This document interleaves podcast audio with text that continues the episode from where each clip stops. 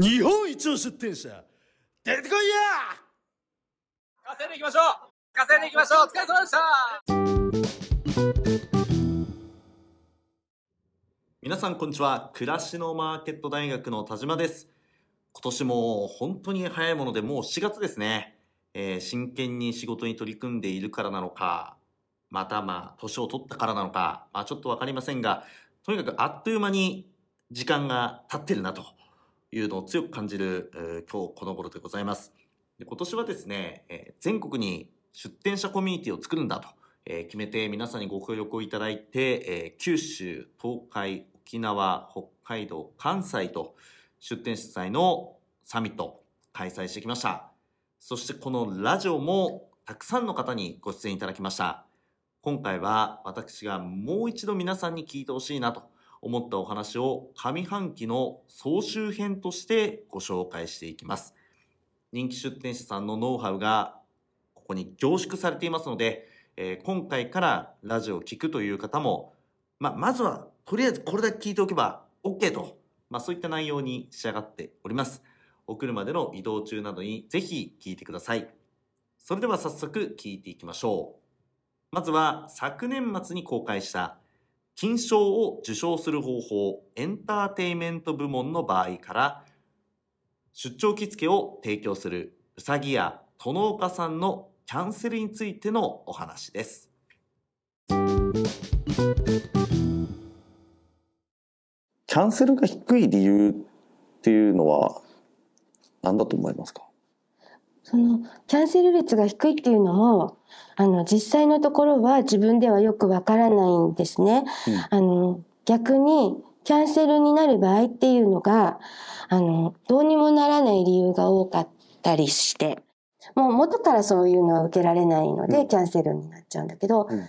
それをどういうふうに解消しようかなって思ってもそれはなかなかね難しいので、それ以外のところでやっぱりあの被らないようにそのブロックさっきも言っちゃったんだけど、ブロックの時間帯を増やすとか一つ予約が入ったらもうすぐにその前後のブロックをする。前はちょっと忘れちゃったりとか、ん。はいあの時間空けちゃったりすると、はい。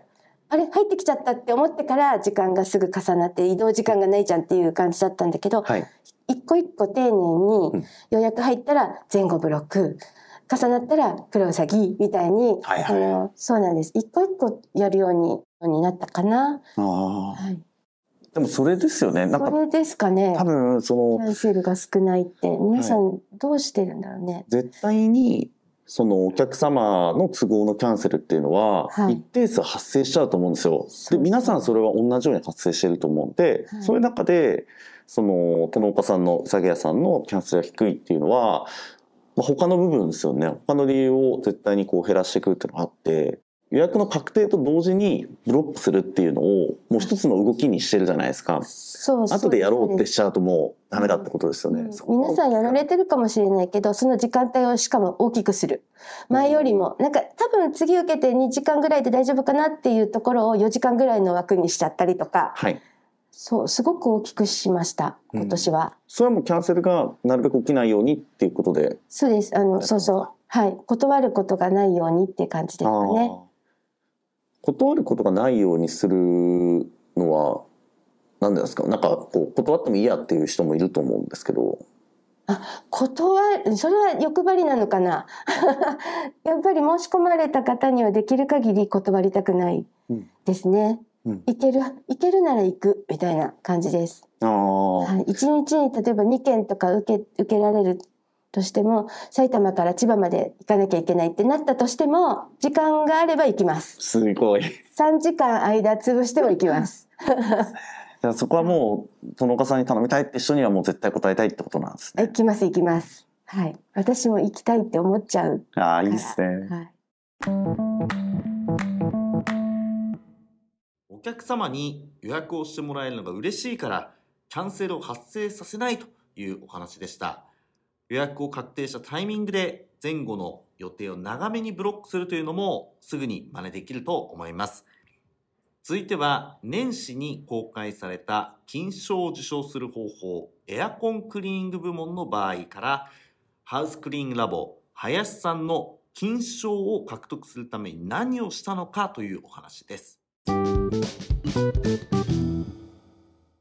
受賞の瞬間、林さんこうステージに上がって、林さんこう下向きながら、めっちゃニヤニヤしてるというか、なんか笑ってて、あの時、だからどういう心境だったのかな？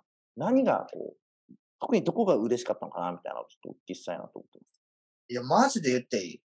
マジで言ってくださパニックになってただけです。い。嘘。いや、それはさ、嬉しいよ。はい。いや、そもそももう3年取れてない時点で、ずっと考えてたから、ちょっとこれは簡単には取れへんかもしれへんなと思ってたから、もともとも俺結構頑張ってて、休みも取らへんから、その中で件数上げてい状態でずっと来てるから、別に2019年から頑張ってないわけでもないねんや。うーん。あもうずっと2019年から、もう一人の限界にずっと挑戦してたってことですよね。そう、そうやな。だから、俺、休み取らへんし、そもそもスケジュール見てもらったらわかると思うけど、昼ご飯は食べへんから、その昼ご飯ってまあ大体1時間とかね、ねみんなこのと、まあ枠開けて昼ご飯食べるんかわからへんけど、はい。ノーマルタイプって大体1時間かかんねんや。だ月30台マイナスになるやんか。おー。だからこれ年間通したらさ、360台マイナスになるのよ。面白いですね。俺が一人でやっててさ、昼飯食って1時間無駄にしてたら、もうその時点でさ、360台できるはずの台数が360台減るわけよ。ああ、そっか。あ、だから、あれですよね。林さん今、掲載料金1万円なんで、それで言ったらまあ360万円失うみたいな。360万円マイナスになるわけよね。いや、そんなんで、3人も4人も抱えてやってるところと一緒にって考えたら、ちょっとどうかなと思うやん。まあ確かに。甘えてんじゃねえぞってなるやん。うん。すごいっすね。それ休みの日もないし、休み時間も取らないじゃないですか。疲れないんですか？疲れるけど、でも、痩せ細っていくから、もう無駄な炭水化物養酸取ったりは努力してる。痩せちゃう。痩せちゃうから、その夜とかはできるだけカロリー高めのうんものとか食べてなんとかもう夜補給して。痩せないように努力するっていう。うわー、すごいっすね。まあ360万っていうのはオーバーやけどな。でも、うん。ままあまあ、その時間もやらんと一緒のステージではちょっと戦えへんよね。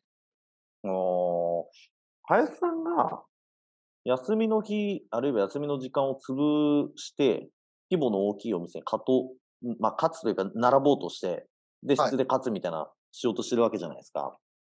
はい。それはもう絶対金賞取るぞっていうのが、もう大前提にあるからってことですよね。だってもう別にそんな頑張んなくても、そこそこちゃんと稼いで人気店になってれば、もうそれで十分じゃないですか。な、ななんでそこまでして何年も金賞絶対取るぞって。いやいや、ど、いやこれはだからメールでも言ったけどさ、まあ関西メンバーって結構ちょっと暑苦しい部分があるやん。かまあまあ、まあ、はい、同同意します。そうそういい意味で。はい、熱苦しい。そこにし対してさ、毎年毎年アワード終わりにさ、まあ来年は金賞取りましょうって言って帰るわけよ。飲み会で。それで何も実行してなかったらさ、うん。ほんまに口だけやん。あそれはそうはいやん。まあ自分なりになんかできることなんかやらんと、まあ多分取れへんねやろうなとは思ってたし、なんかないとな。でも、まあまあブログとかもあんま書いてないし、とりあえず件数こなして一緒の台数、売り上げも追いつけるようなうん。感じやったら、正直うちにもメリットがあるし、クラマにもメリットがあるし、可能性はあるのかなと。おーだから結構さ、まあうちあの、ホームページもほったらかしの ホームページがあるから、入ってくんのよ。あの、うん。他の電話とかで。でも結構断ってたな。えとりあえず暮らしのマーケットで件数上げんと、うん。一緒のステージには立ってても多分無理やなと思ってたから、それを、よね。うん。それを今年と来年でやろうと思ってた。おーあ、で、や、やった最初の年に、そうそうそうそうそう。お俺金賞かよってなったわけですね。そうそうそうそうそう。あでも1年だけじゃなくて2年は試そうっていうことだったね、試そうと思ってた来年も全力でもうやると。だ俺さ、休み取らへんかったり、そういう飯食わへんかったりっていう働き方って結構やっぱり異常って思われるのよ。で、それに対して、俺今もう41やから、はい。45まではやりたいなと思ってたけど、うん。42、3になってくると、もうそろそろそこで取れてなかったら違うこと考えんと、残り2年とかしかないから、ああ、はい、はい。そそうやね。そのやり方は2年が限界というか、そうそうそ。そうこでも40うう打ち切って別のことをしなきゃいかんと。そうそうそう。ああ。じゃないと45までに絶対取られへんなと思ってた。ああ、な45を超えたら結構きついやん。皆さんやってますけど、普通に働くっていうのはできるかもしれないですけど、今の林さんみたいにフルで、フルでっていうのはきついから、それを考えてたらさ、取っちゃったよ、金賞。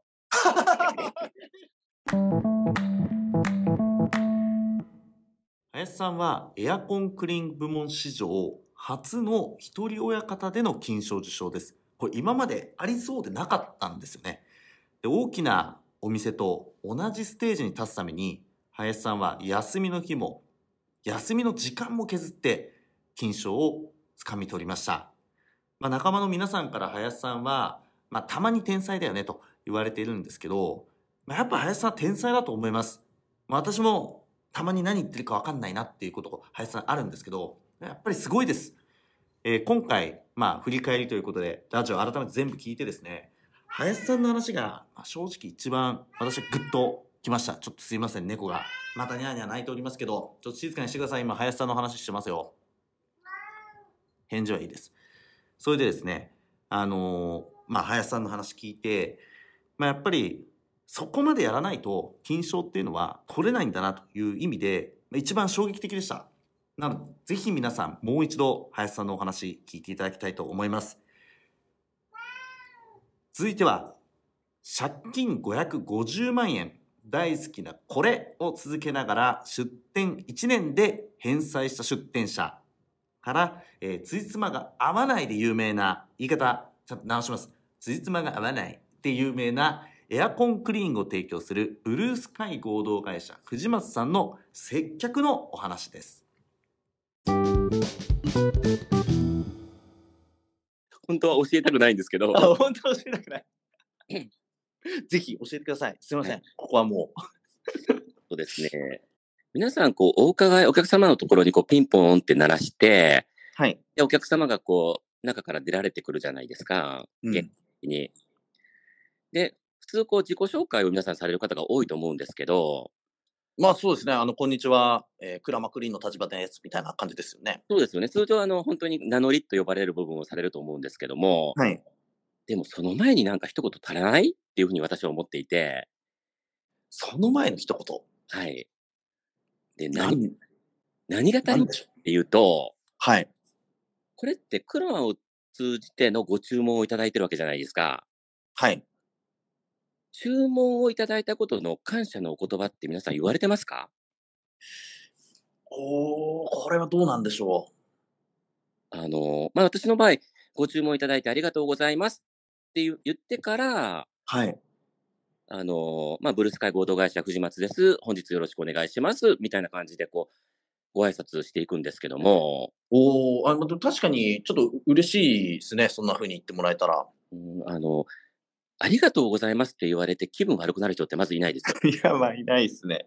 はい。よっぽどひねくれてる人じゃない限りは。ですよね。はい。ぜひこれあのラジオ聞かれてる皆さんに本当にお願いしたいのが、明日からこのラジオ聞いた次の日からで結構なんで、ご注文ありがとうございますって必ず言ってほしいですね、このワードは。これ完全に扉を閉めた後でのお話なんですけども、はい。ありがとうございました、失礼しますってさりげなく聞こえてなくてもいいから言うんですよ。おー、イメージできました。はいはいはい。あの、お客様は玄関の扉を閉めて鍵を買われる。おそらくまだ玄関の向こうにいるんですよね。いますね。はい。で、その時に、ちょっとしたお声がけ、聞こえてても聞こえなくてもいいんですけども、はい。それを言うことによって、まあ、実際こう、ありがとうございましたって、ま、中から聞こえてきたこともあるんですけど、ちゃんと返してくれたお客そうなんですよ。あ、返してくれたっていう方もいらっしゃるんですけど、はい。本当にクロージングのクロージングっていうか、もう最後の最後ですよね。うん。めちゃくちゃ教えてくれましたし、皆さん、もう、次から絶対やってくださいねとも言ってもらいましたけど。いや、でもどれも、ですけど。うん、そうですねまあ。本当にご注文ありがとうございました。まあ、絶対そうですし、なんかメッセージで言ったからいいじゃんとか、はいそ。の前の事前の電話で言ったからいいじゃんとか、そういう話じゃないですもんね。そう違うんですよ。全く別物なんですよ。ああ。実際私、あの、クラマリレーのお客様でもあるんですけども、はい。今まで、まあ、6回実はサービス利用していて、あの、それはリアルクラマリレーですね。あの、そうです、そうです、そうです。なんて言うんでしょう。こう藤松さん自体がもう本当にクラマをどんどん使ってるお客様にもなってるというお話ですね。あそういうことです。あ、はい。あ、で、6回使っていって、言われたこと一回もないんですよね。うわそれは、もう皆さん言ってないですね。ということは、もう当たり前のようにうん、呼ばれたから来たみたいな状態に、ちょっとまあ言い方悪いですけど、なっちゃってるってことですよね。そうですね。で、一応やっぱお客様って、はい。いろんな方のページを見て、やっぱり吟味というか、どの業者さんにしようかなって、すごい相当悩んでるんですよね、お客様って。私も、あの、実際すごい悩みますんで。あうーん。で、悩んだんだけど、なんかこう、物足りなさを感じるというか。あ。はい。うんあ、そっか。お客さんの立場で言えばめちゃめちゃ吟味して、悩んで悩んで、このシーン決めたって頼んでるのに、はい。結構あっさりと、ただサービスして帰るみたいな感じなんで、はい。ちょっとこう、拍子抜けっていうか、あ、そうです、そうです。あそういうことですね。うんなんか別にね、皆さんこう、本当にこう、いいお仕事されるんですけど、はい。うーん、なんか、さらにプラス一言あったらもっといいのになーって思いながらいつもこう、お客様やってます。ああ、なるほどですね。そのなんか、あれですね、お客様をやるっていうのもすごい大事なことですね。あの、すごい大事だと思います。本当にあの、特にカテゴリーめっちゃ増えてるじゃないですか。はい。うん、なので本当に、あの、生活していく上で、使えるサービスっていうか、本当にいっぱいありますもんね。ああ、確かにそうですよね。うん。なので本当に、あの、経験をされたことない出店の方は一度お客様になって経験していただきたいなっていう、そういうふうに思いもありますね。実は藤松さんのお話、えー大変好評でですね、えー今年一番聞かれてます。すごいです。えーこのお話もすごく基本的なことだったんですけど、いや、実はやってませんでしたと。えーすごく参考になりましたという方が、まあ、大変多いお話でした。まあそこで選ばせてもらいました。まあ、基本的なことなんですけど、やっぱすごく大事なことをお話しされてるなというふうに思いました。続いては、なぜ鞍馬最大の壁である最強のチームを作れたのかから、遺品整理、ゴミ屋敷清掃を提供する春と大島さんの最強のチームを作る方法のお話です。どういうふうに最高のチームを作ったのかっていうのを教えてもらえますか？僕の場合募集とかはしてないんでスタッフが決めるんですよ。のほぼほぼあのあみんな目が光ってるんで。あなるほど。じゃあその人を入りたいですっていう人を入れるかどうかは、そのチームではい。決める。そうですね。大島さんが決めることじゃない。ないんです。ええだからうまくできるか。そんでもってやっぱり人のうちに入っていくんで究極言っちゃうとあのなんか泥棒しちゃいそうな人だとやっぱりダメだし、はい。そういう怪しい行動をしてもダメだしご挨拶できないとダメだし、まあ、基本なことですよね、うん。基本的なこと、うん、新しいこと一緒にできるのかできないのかを決めてもらうのはチームなんで。ああ、そっか。じゃあそのチームのみんなが認めるかどうか。そうなんです。みんなの目が光ってるんで。ええ僕は一人の目よりも、うん。ね、ももちろん僕にも僕も見ますけど、うん。だから全員が主役じゃないですけどはい。そういう立場でいるから現場のこともそうなんですけどトラックの配置人員配置も全員で決めていくんでうんスタッフ上下関係なくここがチチームワークにつつながっていってるんじゃないかなあとあ。よくなるに決まってるんですよ。ええでも皆さんやっぱそこが一番難しいというか、ええまあそれこそその、スタッフさんあの、やり方いろいろあると思うんですよ。従業員としてスタッフさん育てるっていうのもあれば、その、業務委託みたいな形、うん。まあ、ニットで払うとか、うん。なんかいろんなやり方で、その、組織を大きくするってあると思うんですけど、まあ、やっぱりその、代表以外がサービスをするとうん、どうしても落ちちゃうとうん。いうところが、まあ、一番課題うん。だと思うんですよね。でも、この前 YouTube 撮影見させてもらって、なんかもう全員がこうリーダーというか、ね。全員が主体的に考えて動いてるみたいな、うん。自分の仕事として案件として動いてるっていうのがめちゃくちゃ伝わったんで、えこんなことできんだと思って。年上だろうが年下だろうが全く関係ない。ああ。お客全部はお客さんのためってことですそうですね。あ、じゃあ、それは、どどう見てるんですか？その、例えば新しく入りたいっていう人がいいかどうかっていうのは、もう一緒に現場行って、実際にやってもらってみたいな感じなんですか？そうですね何回か来てもらったりして、はい。自然にそんな感じになってこういいねってってなったらまずは来てもらってみたいな感じですよね、まうん。あ、そそこまでいっぱいじゃなくて。はい。でそのうちにこう入ってもらうもしくは、うん、と日東で来てもらうはいっ。ていう形になる。もう専属ではい。いう形で入ってもらうとですね。あで、じゃあ、あんまり良くないなと、あるいは何回言っても変わらないなっていう人の場合は、もう呼ばないってことなんですね。なっちゃああ。うちょっと新しい形なのかもしれないね、いや、新しいと思いますね、うんそれは。この話はですね、結局人って、まあ、弱いから流されちゃうっていうことなんじゃないかなと私はあー勝手に思ってます。まあ、会社なんかまさにそうですよね。働かない社員が、まあ、一人でもいると、だんだんその周りも働かなくなっていくと。それは人っていうのはまあ心が弱いからなんだと、えー思ってるんですね。安きに流れてしまうと。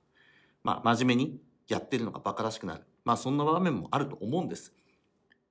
だったらということで、全員個人事業主にして、もういつ追い出されるか、仕事がなくなるかわからない緊張感の中で、みんなで最高の仕事をしていけば、どんどん次の仕事につながっていくという、もうまさに因果応報スタイル。この方が理にかなってますよねっていうのが、まあおそらく大島さんのやり方なんじゃないのかなと思っています。まあこれは本当に新しい形、今まであったかもしれませんが、非常に難しいので、やはり大島さんのその手腕でもあると思いますし、また集まる皆さんの人柄とかもいろいろあるとは思うんですけど、皆さんも参考にしていただければと思います。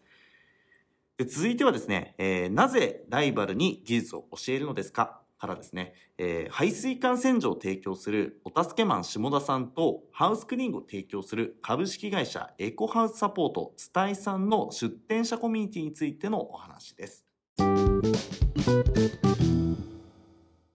やっぱりこれからの人たちが出やすくなるためには何かまあちょっと僕だけではこれできないですけど、えーなんかこうね、えーまあ、僕は求められれば技術僕の持ってるものは全てお渡しするのでまたその次の方が、えーリレーをしていけるようなもんなんか形が作れれば一番ベストだなと。でこれはちょっと今度登壇のネタなんですけど、はい僕あの暮らしのマーケットって、まあ、事実伝承もそうですけど結局は何かって一言で言うと感動のリレーじゃないかなと思ってるんですよ。みんな感動のバトンを渡してってるんですよ。だ僕だったら伝えさんにだから関西の皆さんに福岡で受け入れていただいて、うんめちゃくちゃ嬉しかったです。いろんなことを相談する相手もいなかったしうん。でそれをまた今度誰かに僕も同じことをしたいなだこれ感動のリレーなんですよねだそれがなんか形としてまあ商売風に言うと技術の伝承だったりってなると思うんですけど、うん。だから大きく言うとなんかそういうことがしていけたらそこに携われたらいいなとうん。お思いますのでぜひ学長機会を作ってください。わかりました。はい感動のリレーって分かりやすいですね。本当そうですね。心が動いて、それを自分だけじゃなくて、次の人に同じように伝えていきたいっていう、まあ、それをしていく場なんだってことですよね。はいありがとうございます。あれ、つささんなんかスマホ見てますけど。もっといいこと言おうかなと思ったら何もなかったなと。ああ、ちょっとメモを見返したんですね。僕は感動のリレーじゃないね。あ、じゃないんですか？あいやす、すごい衝撃を受けたのかなと思ったんですけど、その、下田さんの表現にああれは普通なんだ。あ、ここれ普通なんですか？もう感動のリレーなんてのは当たり前なんだおーあの何がそんなに綺麗綺麗に言ってんのかなと思いながら聞いてたんですけど、はいはいはい。ええ僕ははっきり言って、自分が毎日パラダイスなんで、はい。仕事に対しても、はい。生活に対してもパラダイスなんで、うんパラダイスの伝承ですよ。あ、この伝えさんのパラダイス状態を、もっとみんなに伝承していくってそうなんでことですすか。要は。あだから、感動とか、あ。はい。そういう小さなことじゃないです。うんもうパラダイスなんですから、自分が。はい。生きてること自身がうん、仕事するのもパラダイスなんで。はい。絶対にお客さんと違うじゃないですか。はい。汚れ方も違うとか、お客さんのお家も違うとか、うん。ね、いっぱいシチュエーションが違うって、毎日がパラダイスです。まあでも、あれですね、じ自分自身で仕事を、まあ人生を楽しむっていうのが、楽しんだもん勝ちっていうのもあるじゃないですか。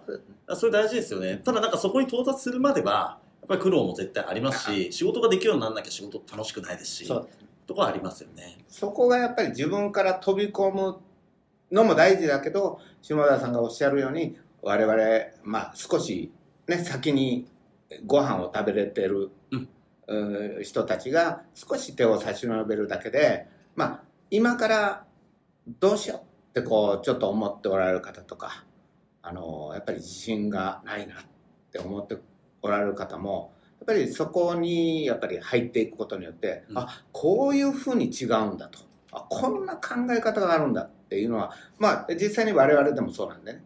やっぱり下田さんとおお会いしたことでやっぱりあこういう考え方があるんだとかやっぱり感動することがあるんで、まあ、今さっきね感動のリレーっていうのを否定しましたけど、はいまあ、実際はそういう感動の部分があるんです千葉さんの言ったらめちゃくちゃ良かった。よかった。戻ってきちゃいましたね。あだって一旦否定しましたけどね。そうもっと上の概念みたいに出してきましたけど。もうもう全然もう感動のリレーっていうか感動のリレーですね感動したんですけど、うんやっぱりそこを超えようと思ったらパラダイスああ。だからまあ感動のリレーをみんなでやって、そうです。あもうパラダイスに行きましょうっていうみんなパラダイスですかね。はい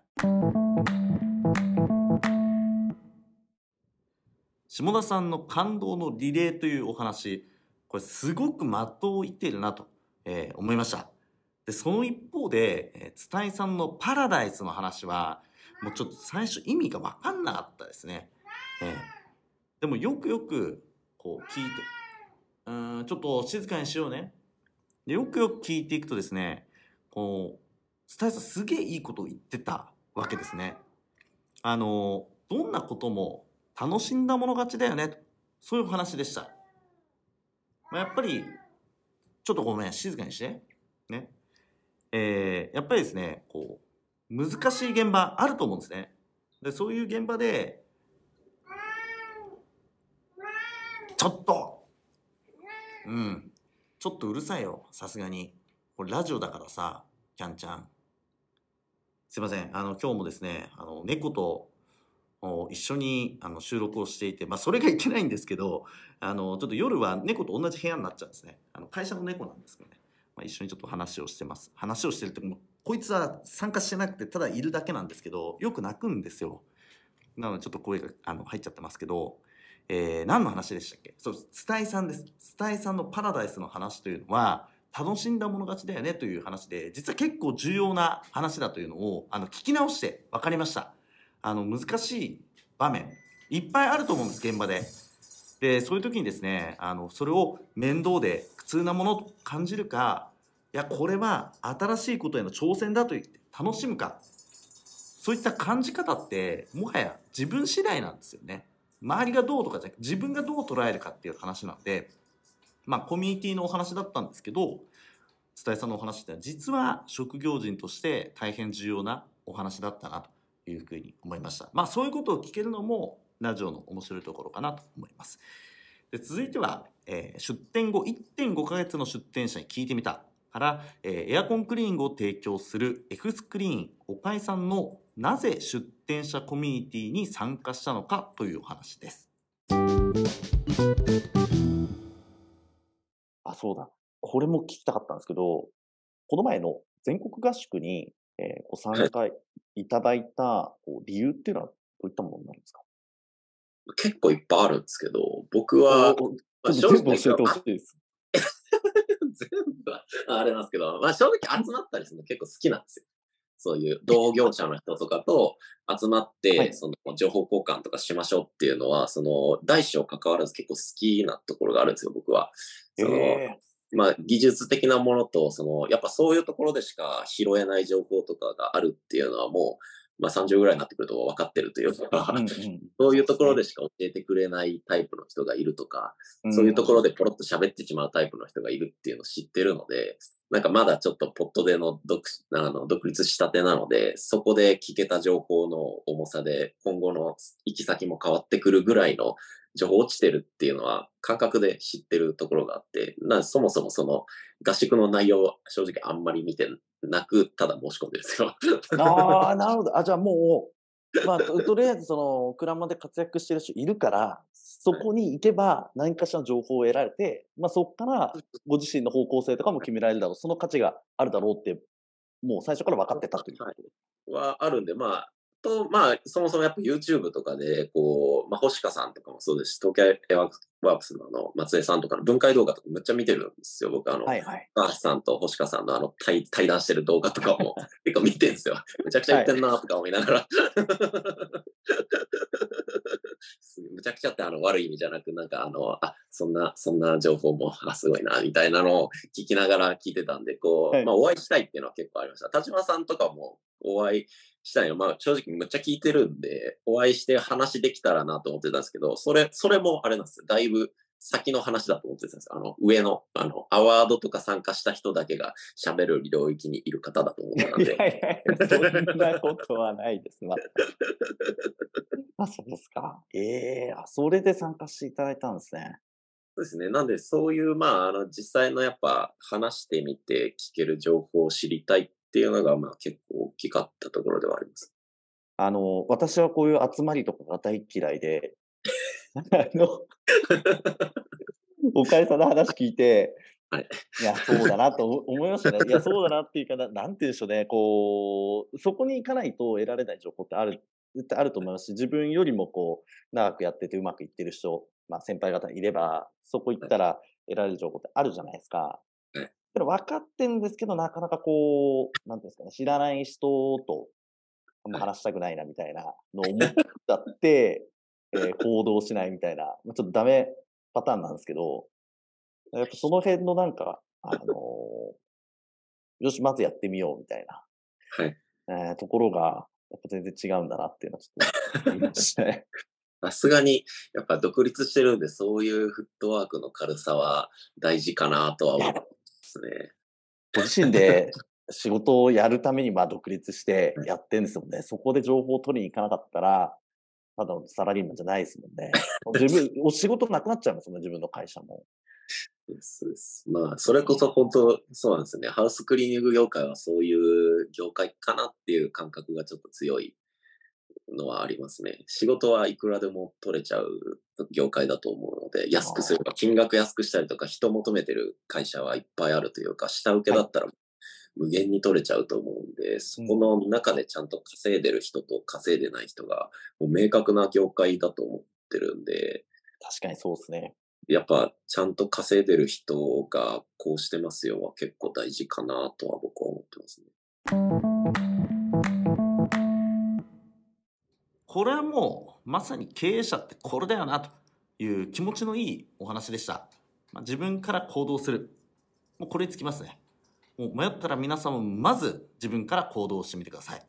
まあ実際問題、このラジオを聞いているような方っていうのは、全員自分から行動する人だと思うんで、あんま意味ないかもしれないんですけど、まあ、人間どんな時も街の姿勢っていうのは出てきちゃうと思うんですね。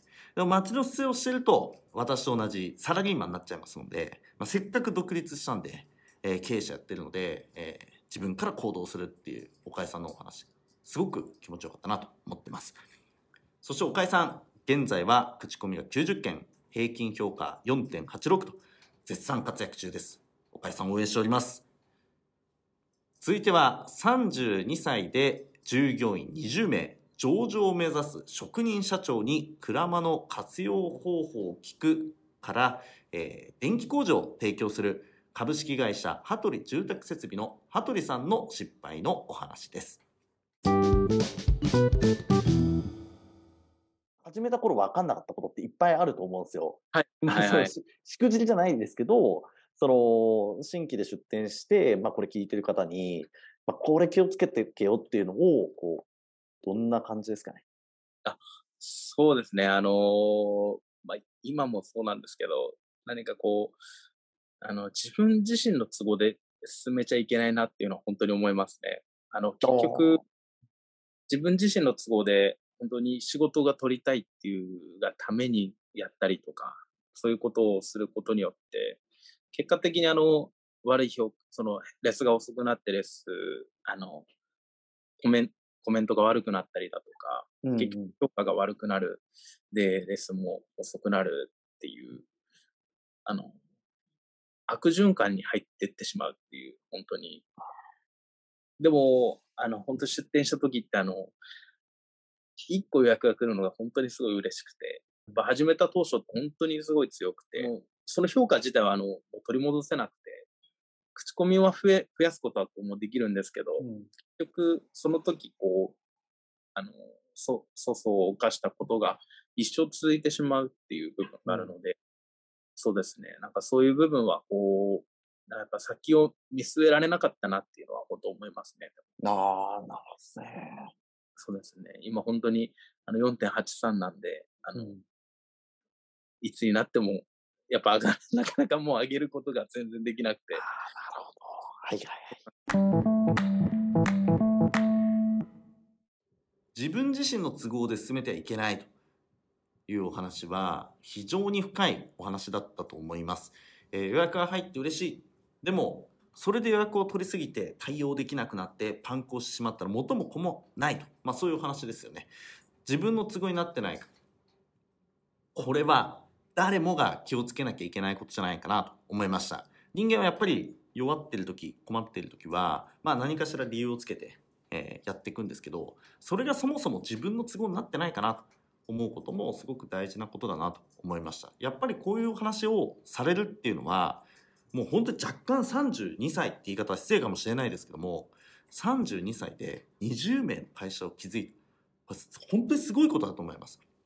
でもやっぱりそういうことができる社長さんだからこその非常に素直で正直なお話だというふうに思いました。